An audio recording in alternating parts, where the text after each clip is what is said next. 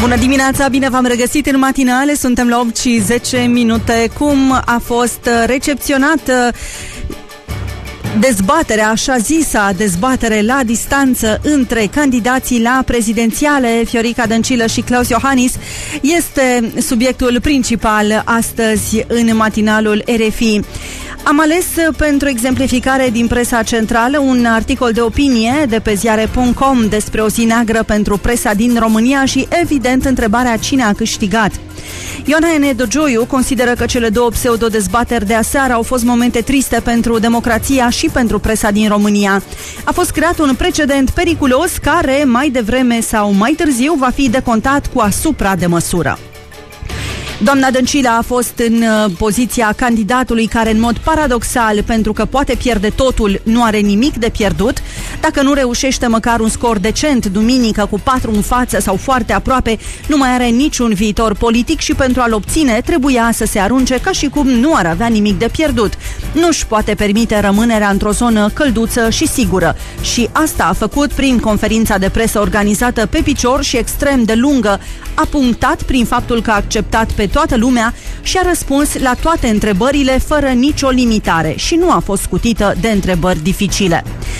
Pe de altă parte, despre Claus Iohannis, jurnalista scrie astfel Mi-e imposibil să definesc din punct de vedere jurnalistic ce s-a întâmplat marțeara la BCU. Nu a fost o dezbatere, nu a fost interviu, nu a fost nici conferință de presă începând cu așezarea în cadru, adică în semicerc, fără contact vizual direct între interlocutori. Apoi nu pricep ce fel de produs jurnalistic este acela în care un candidat își moderează propria dezbatere. Cum să fii și jucător, și arbitru, și antrenor, și observator federal. Și nu e vorba despre persoane, ci în primul rând despre instituții de presă. De ce Antena 3 și România TV, care au pus printre cele mai blânde întrebări, dar nu realitatea și Digi, se întreabă Ioana N. Dogioiu. De ce instituții media care au aplaudat jandarmii pe 10 august și au susținut o UG13, dar nu și cele care au luptat în mod real cu abuzurile PSD? Articolul este mult mai amplu, îl găsiți pe ziare.com. Adevărul a intrat în baza americană de la Deveselu după ce a trecut printr-un amplu program de modernizare. Sistemul antibalistic de la Deveselu, care a fost puternic criticat de președintele rus Vladimir Putin, a fost dezvăluit ieri presei.